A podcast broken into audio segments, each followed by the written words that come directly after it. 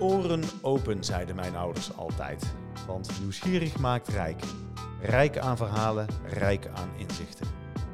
Ik ben David van Iersel en ga op zoek naar verhalen uit de regio Brainport. Ik spreek ondernemers die onze kennis verrijken en ons inspireren om wie ze zijn. Fijn dat je luistert naar de podcast Wat maakt kennis? Waarin ik de partners van Wat Media ontvang om te praten over hun product of dienst, visie, hun rol in de regio Brainport en over de mens achter het logo. Vandaag ga ik in gesprek met Tom van Beek, partner bij HLB WVDB. Dag Tom, welkom in de uitzending. Dankjewel, hallo. Ja. Maar Tom, voordat we over de inhoud gaan praten en over de enorme initialen van HLB, WDV, VDB, eh, daar gaan we daar allemaal op in. Maar wie is Tom? Ja, uh, Tom van Beek. Ik ben uh, 42 jaar. Ik ben uh, inderdaad partner bij HLB Witlock van de Bomen. Dat klinkt al wel makkelijker. Dat is makkelijker, hè? Um, ik ben accountant en adviseur. Ik ben bestuurslid van de accountancy-tak van ons bedrijf. En ja, eigenlijk mijn hele dag bezig met aansturen van ons eigen bedrijf, mensen meenemen. Ehm, heel veel bezig met hele, mooie, hele mooie klanten in deze regio.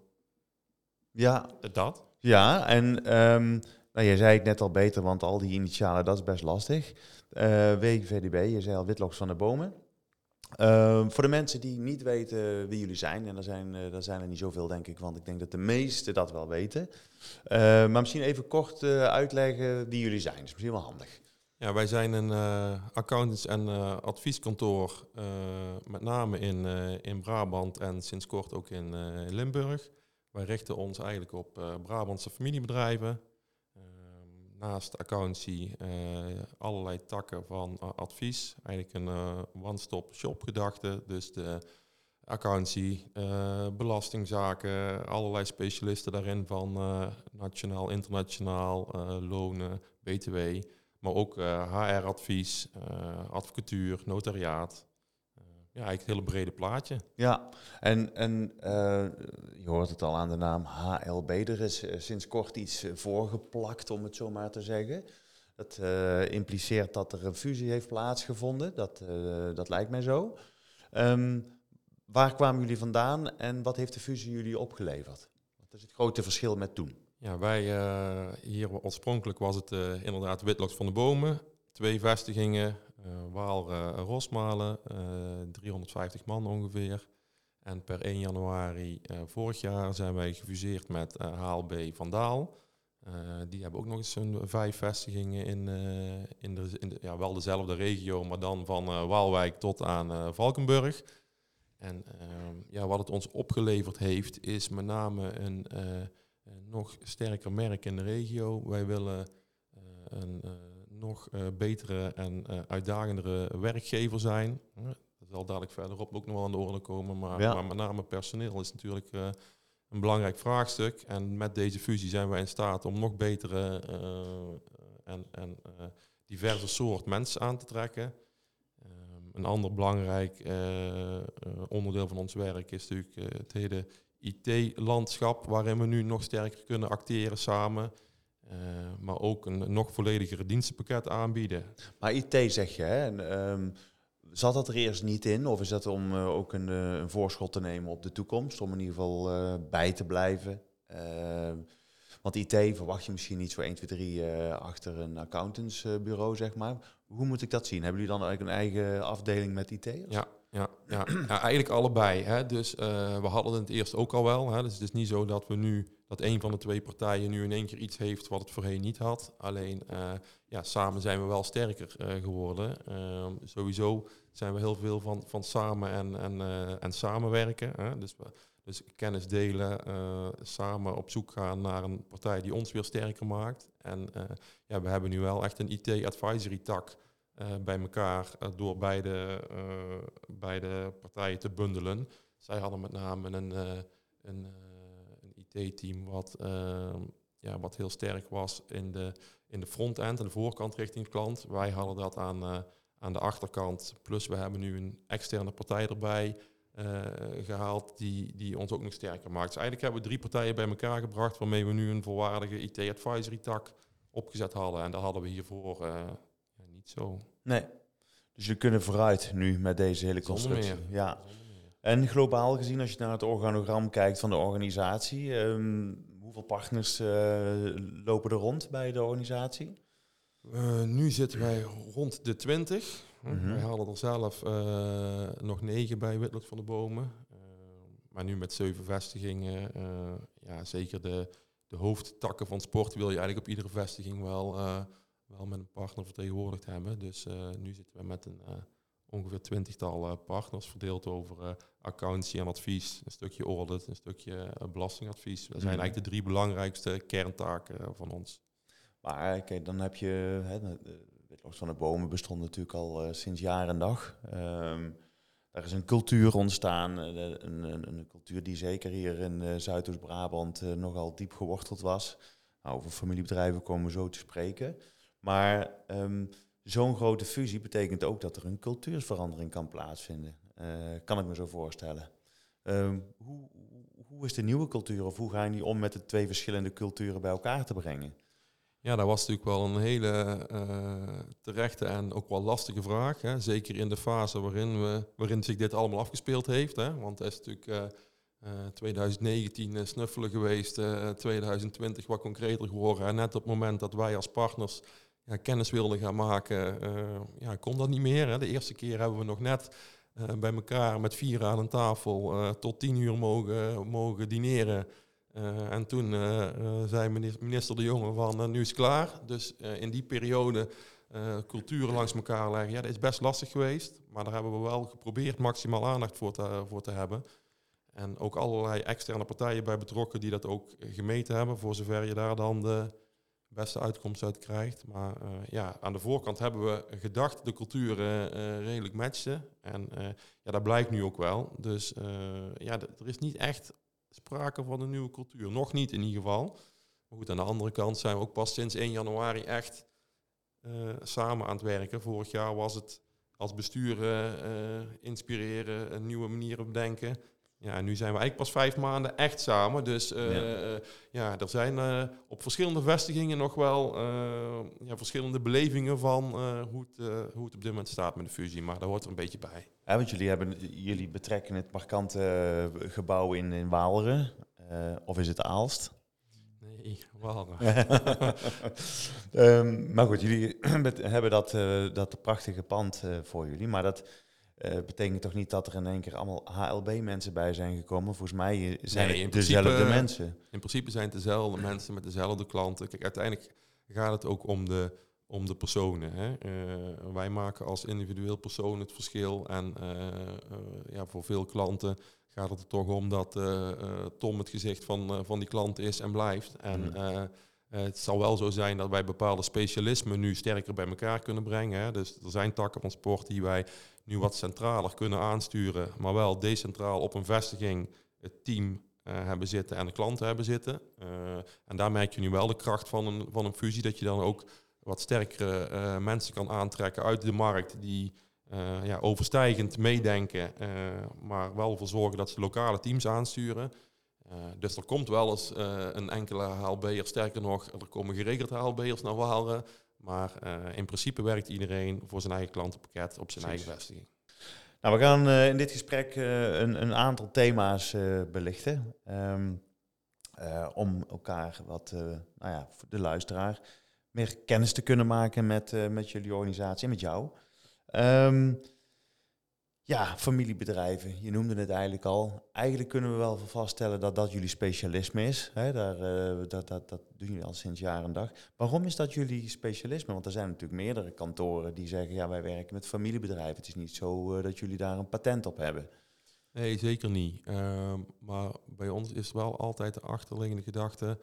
ehm, wat, wat, eh, wat speelt er bij de ondernemer? Ik wil weten eh, waar een ondernemer mee opstaat, waar hij mee naar bed gaat. Ehm, eh, staat hij op aarde om, om maximaal te verduurzamen of om heel veel geld te verdienen? En ehm, ja, dat, dat, dat soort gesprekken krijg je aan de keukentafel eh, met iemand waar ook zijn portemonnee op tafel ligt. Hè? En ons, ons onderscheidend vermogen van alles onder één dak zit hem in het feit dat wij heel veel estate planners hebben die bezig zijn met, met het hele traject van, van, van, van testament tot financiële planning. Daar zit erin dat we bedrijfsadviseurs hebben die, die denken over, over de strategie van zijn ondernemer. En juist bij familiebedrijven speelt dat vaak. Hè? Bedrijfsopvolging, ja, daar zit je te praten over de geboorte van de zoon en het overlijden van moeder. En ja, al die takken van sport die raken ons. En, en ja, daar ook vanuit de accountie bijvoorbeeld, mijn, mijn, mijn tak van sport, ja, proberen wij daar ons pakketpaaltjes aan te slaan. Als ik weet of iemand maximaal geld wil verdienen of, of wil verduurzamen, ja, daar, daar bepalen wij onze dienstverlening op. Ik zeg altijd, one, one, focus, one journey, one team. dat is de gedachte van, ja, ik moet die focus van, die, van het familiebedrijf kennen. Dan bepalen wij samen de gezamenlijke reis met de juiste pakketpaaltjes.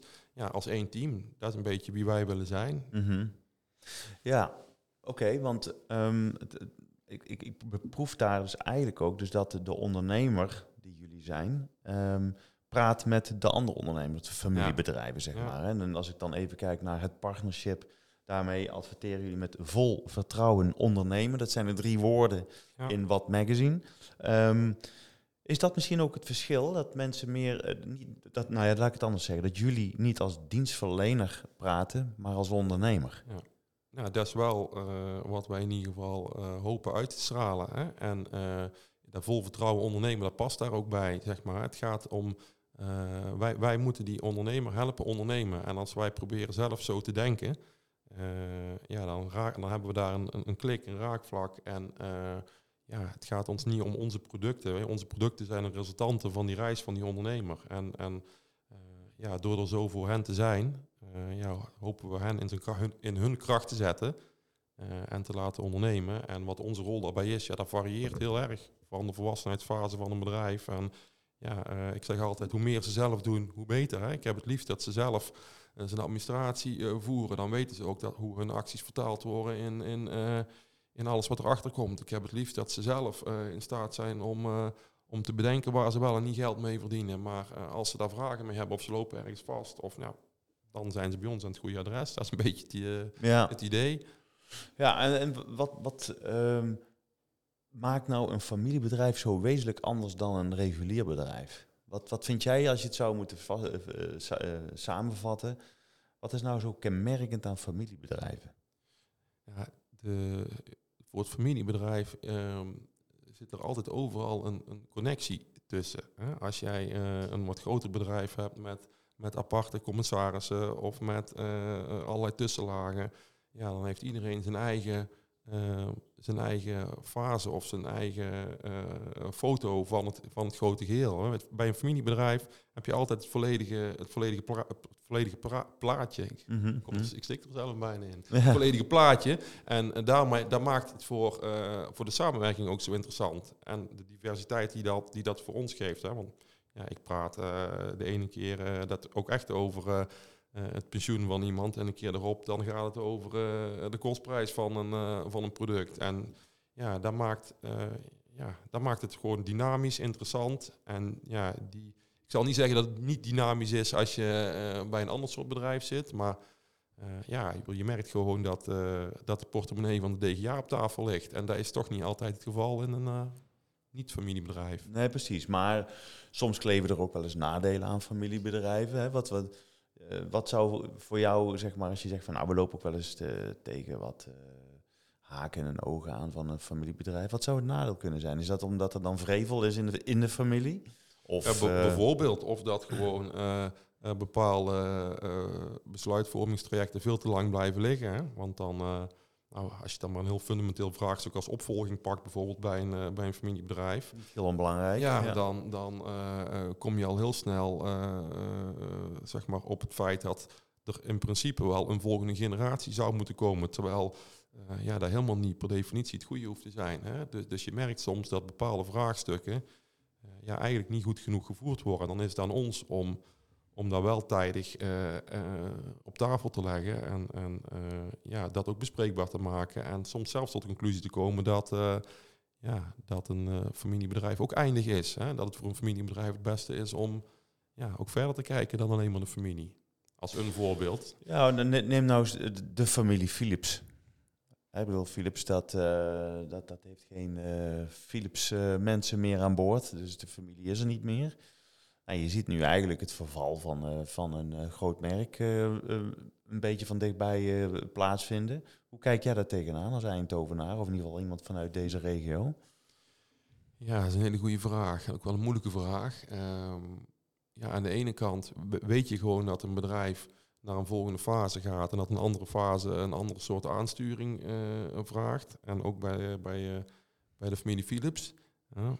Aan de andere kant, ja, we, waren, we waren laatst nog met onze partnerdag waren we nog bij het Philips Museum. Ja, als je dan die historische elementen ziet en de rol en de invloed die de verschillende generaties Philipsen hebben gehad, ja, dan, dan, dan voelt het toch ergens wel, eh, wel eh, in je onderbuik niet helemaal, eh, niet helemaal eh, fijn als je dit ziet gebeuren. Hè. Je ziet ze de regio verlaten, je ziet eh, eh, ja, daar toch ook de, eh, ja, de, de, de, de fouten, de, de, ja, ze komen te veel eh, op een andere manier in het nieuws dan voorheen. Ja, Ja, ja dan, eh, dan denk je toch wel van, eh, ja, het was, het was vroeger misschien wel, wel beter, hè? Maar ja, tijden veranderen. hè? tijden veranderen, ja, is ook dat is zo. Onderdeel van evolutie. Ja. En wellicht zal het tij ook wel weer keren, maar ze moeten wel, denk ik...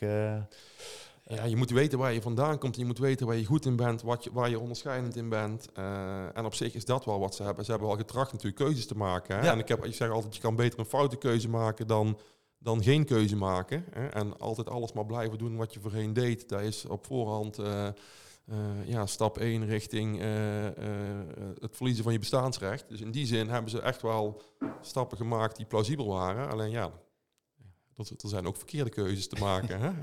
Het zal een lastige uitdaging Ja. voor ze zijn op dit moment, Ja. dat denk ik ook.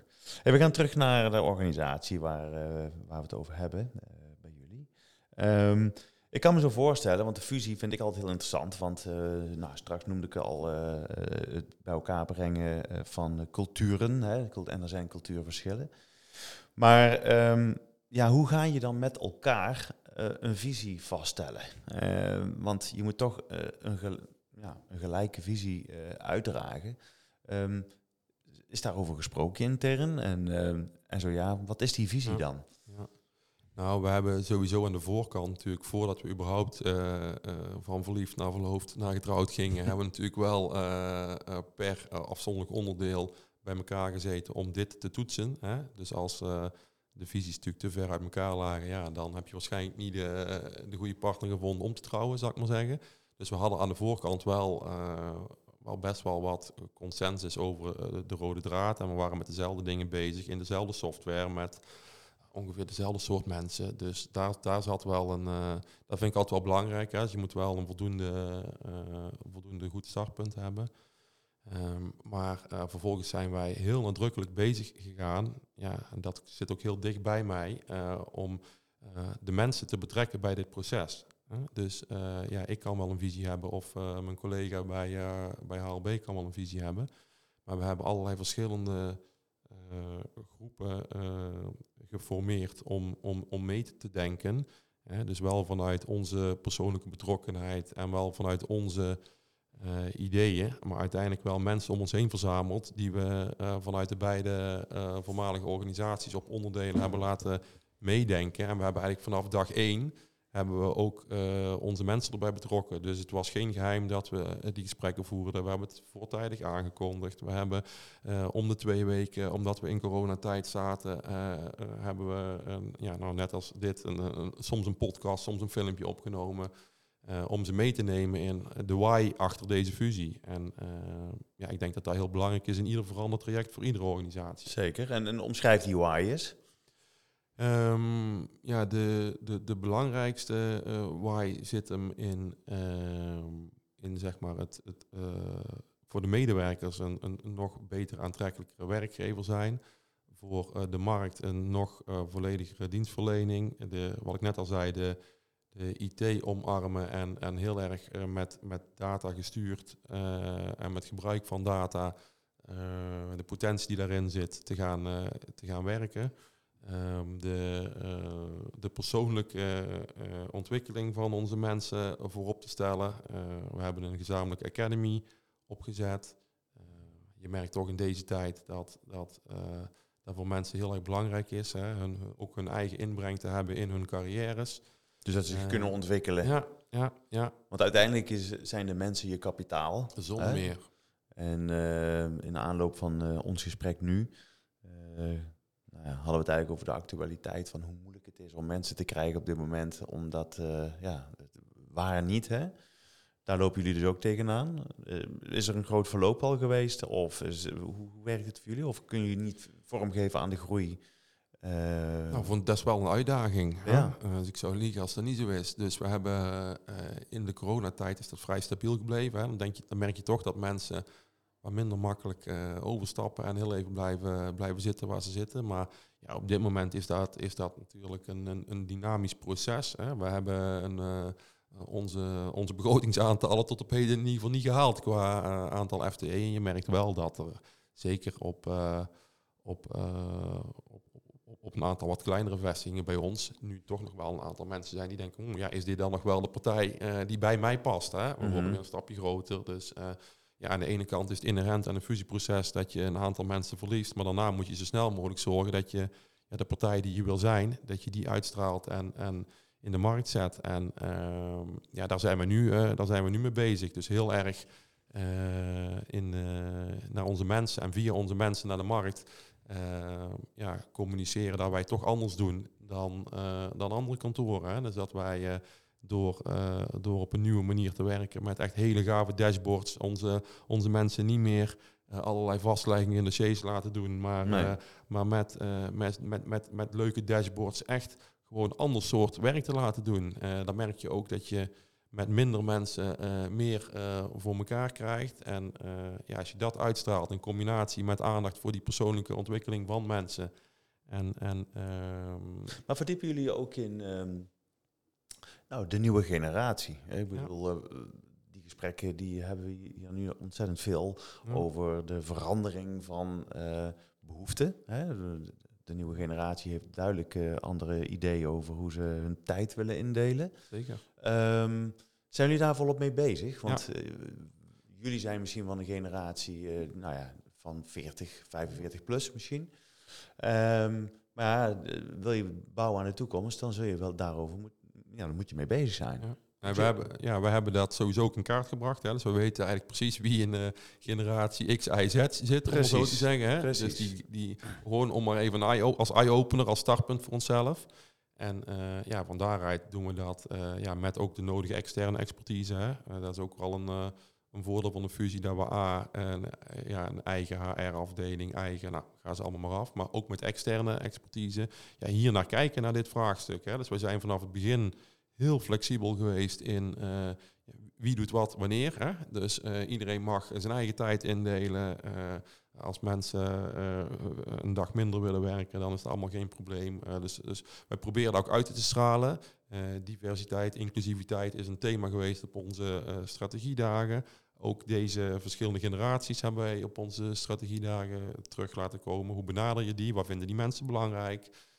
En, ja, van daaruit zijn we daar, uh, daaraan gaan werken. Kom je overigens weer op andere uitdagingen. Hè? Want als je ze heel veel vrijheid geeft, en daar hadden we het net aan de voorkant ook over, dan, uh, dan lopen mensen weer tegen uitdagingen aan van uh, ik, hoe ga ik nou om met het altijd aan moeten staan en, en, en dat soort thema's. Maar ja, dat bespreekbaar maken. En ook gewoon iedere zoveel weken in allerlei verschillende groepen met die mensen over deze thema's praten. Ja, dat, dat is wel wat we doen, ja. Dat is heel, dat is heel goed, denk ik ook. Dat is ook de reden waarom ik een stelling heb ingebracht. Die, die ik laatst hoorde van een ondernemer hier in deze regio. En die zei van eigenlijk moet er eens nagedacht worden over een zevendaagse werkweek. En dat is ook de stelling van vandaag. Een zevendaagse werkweek, zinvol of utopisch?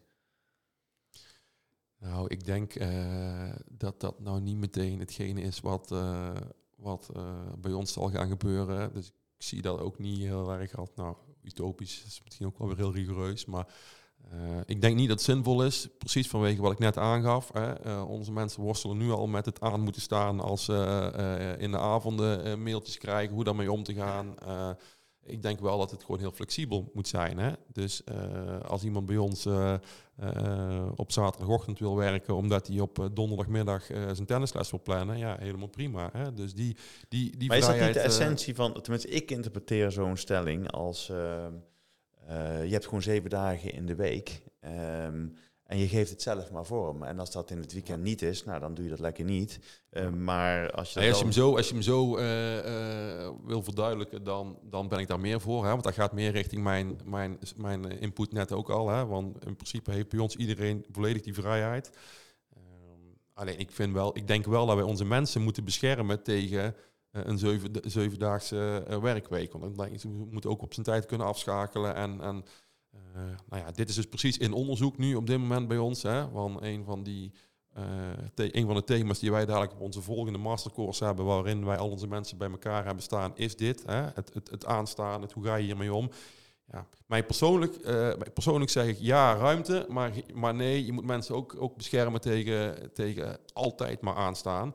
Maar het is vooral belangrijk wat die mensen zelf vinden. Hè. Uh, het gaat om wat vinden mensen van de generatie Y en Z hiervan. En niet zozeer wat vind ik hiervan. Maar dat is ook een hele belangrijke eye-opener, denk ik. Want wij denken altijd vaak hier zelf antwoord op te moeten geven op dit soort stellingen. Hier doe ik dat bij jou, maar bij ons op kantoor laat ik ook vooral de mensen zelf hier antwoord op geven. En, nou ja, ja dus, dus, kijk, als ik, misschien, misschien stel ik de, ehm, formuleer ik de stelling niet zo goed. Um, want een zevendaagse werkweek impliceert dat je zeven dagen in de week aan het werk bent.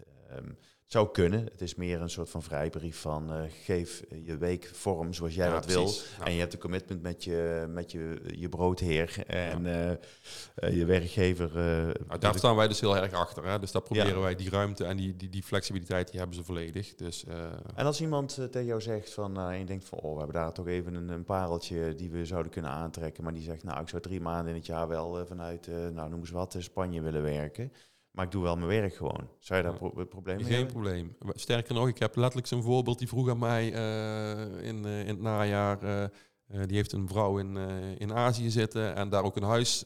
is daar nu een huis aan het bouwen. Die heeft mij gevraagd of ik er moeite mee had als hij daar drie maanden, zeg maar vier weken vakantie zou houden en, en acht, negen weken zou werken. Nee, die dat is geen probleem. Als, als je maar bereikbaar bent en als je maar uh, vanuit de teamgedachte blijft opereren, er voor je klanten bent. Want dat is toch uiteindelijk waar wij, uh, waar wij het voor doen. Dus, uh, ja. ja, flexibiliteit. Ja. Hoe ziet de financiële dienstverlening eruit in 2030? Goeie vraag. Daar zijn ook de thema's waar wij zelf heel erg mee, mee bezig zijn. Um, hoe denk jij daar? Voor een deel, ja, um, kijk, uiteindelijk gaat uh, die datavlucht, die, uh, die gaat harder. Hè? Dus die moeten we vooral omarmen met elkaar. Hè? Wij zijn geen partij die denken van, oeh, uh, als we maar remmen, die data en het interpreteren van data, het omarmen van, van dat soort partijen, een goede, goede mensen bijzoeken. Hè? Dus wij hebben nu een, een, een externe partij die, die, waarmee we in gesprek zijn om, om zelfs onderdeel van ons kantoor te worden.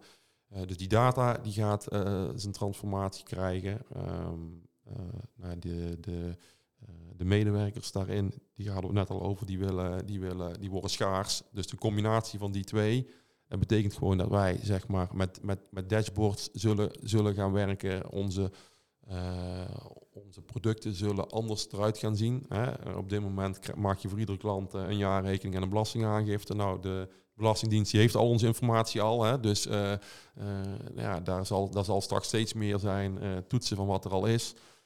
nou, jaarrekeningen zullen heus een externe waarde houden voor, voor partijen. Hè. Ik vind dat onze beroepsgroep dat ook, ook soms wel een beetje devalueert, zijn, zijn eigen bijdrage. Dus die, mhm. partij, die bijdrage zal echt wel blijven. Maar het zal steeds meer naar naar real-time uh, samenwerken uh, gaan. En dan is de definitie van real-time, dat is natuurlijk ook maar een, een mooi begrip, is ook voor iedereen anders. Hè?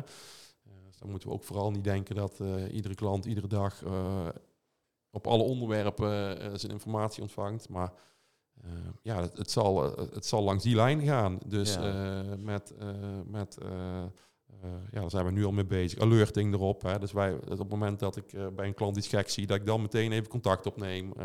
en ja, langs die lijn mijn, mijn relaties onderhoud. Hey, en dan de, de laatste vraag korte vraag. Waar sta jij zelf in 2030? Hm.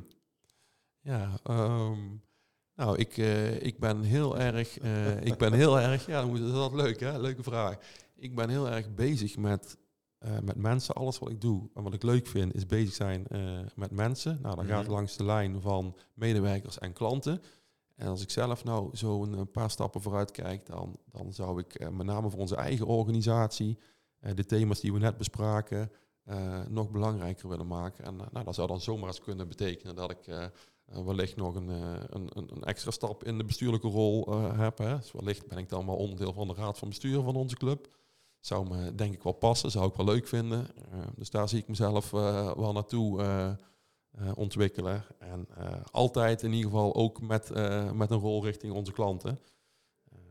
maar in ieder geval binnen het mooie HLB Witloks van de Bomen. ik, zal mezelf, ik zie mezelf nooit ergens anders werken. Nou, dat is een passend antwoord en een passend slot.